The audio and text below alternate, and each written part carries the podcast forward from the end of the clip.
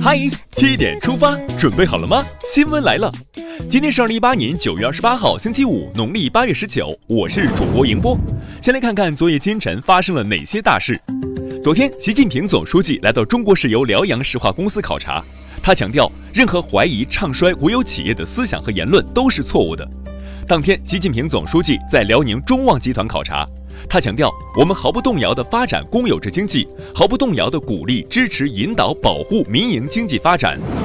关于中美经贸摩擦，商务部二十七日表示，美国霸凌主义、极限施压的做法不会把中国吓倒，也不会把中国经济拖垮。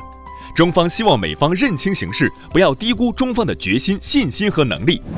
针对《中国日报》在德梅因纪事报上刊登报道一事，外交部二十七日回应说，中国政府试图干预美国选举，纯属牵强附会。世界上最惯于干涉别国内政的国家是谁？国际社会很清楚。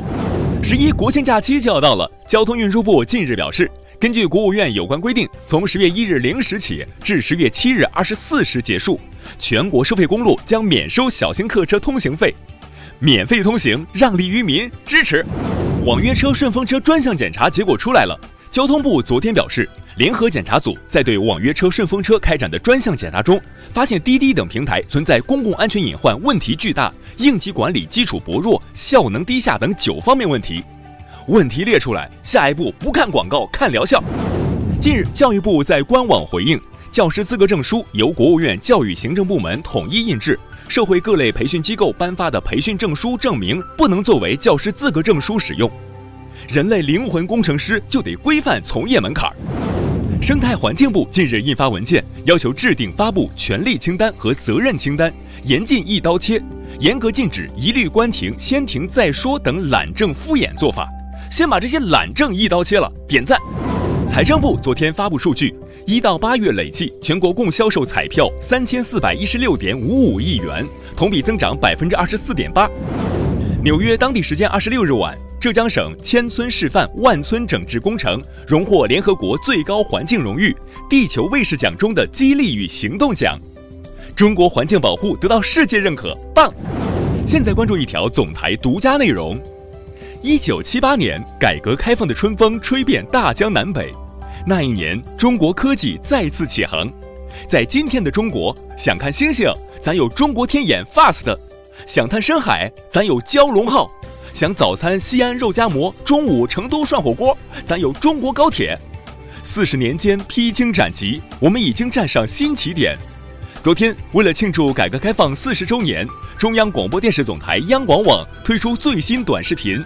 树苗四十年，设计师画了啥？黑咕隆咚，大家还都点赞。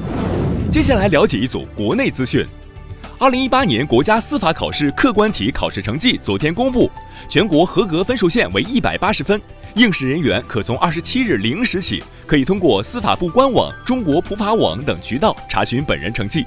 希望应试人员都能收获好成绩。不懂球的胖子复出了。中国乒乓球协会昨天宣布成立中国乒协第九届委员会换届筹备工作小组，副主席刘国梁担任工作小组组长，并主持协会工作。昨天，一个叫张小平的火了，起因是西安航天动力研究中心因副主任设计师张小平离职，发出一封公开信，痛陈张小平离职损失巨大。文章疯转后，张小平之前就职的研究院领导回复说，张小平离职对全局并不会产生太大影响。良将难求，爱惜人才要落到实处。近日，英国《泰晤士报》世界大学排名榜2019出炉，牛津、剑桥和斯坦福大学仍占据前三甲，清华大学居二十二位，成为亚洲第一，北大则为三十一位，为中国高等教育打 call。湖南郴州开往宜章白石渡的八六二九、八六三零次绿皮列车是京广线上的袖珍专列。只有两个车厢，免费搭乘当地的菜农，已经运行了六年之久。最暖心列车赞！以后发微博要小心了。新浪微博昨日起测试新功能，不管评论好坏，当被博主删除评论并拉黑后，该账号将在全站范围内被停用评论功能三天。博主拥有绝对的决定权，你支持吗？不老男神费玉清要退休了。日前，费玉清亲笔撰写告别函，宣布演唱会结束后将正式退出演艺工作，想学习慢活，过着云淡风轻的日子。小哥加油！让我们把目光转向国际。美国总统特朗普在联合国大会上重申“美国优先”思想，在之后发言的法国、土耳其等多国领导人均与特朗普唱反调，声援多边主义。因为七三幺部队军医军官所写的鼠疫相关论文涉嫌基于人体实验，有学者团体要求京都大学验证向该部队军医授予医学博士学位的原委。京都大学回复称将展开调查。违背伦理道德的科学不要也罢。近日，美国佛罗里达州一位执教十七年的老师被学校开除了，原因竟然是他拒绝给没交作业的学生分数，违反了学校的无零分政策。一项调查显示，未来几年英国五十岁以上群体将遭受孤独的困扰。对此，英国设立了一个一百一十万镑抗孤独基金，帮助全英国各地的人们。好，接下来进入到今天的每日一席话：孤举者难起，重行者易趋。二零一五年十一月十五日，习近平主席在二十国集团领导人第十次峰会第一阶段会议上发表讲话，引用“孤举者难起，重行者易趋”。指出，近年来世界经济增长的历程一再表明，在经济全球化时代，没有哪一个国家可以独善其身，协调合作是我们的必然选择。孤举者难起，重行者易趋，出自清代魏源的《莫孤志篇八》，意思是一个人独自奋起很困难，许多人一起行走就会更容易，强调了团结合作的重要性。最后进入今天的每日话题。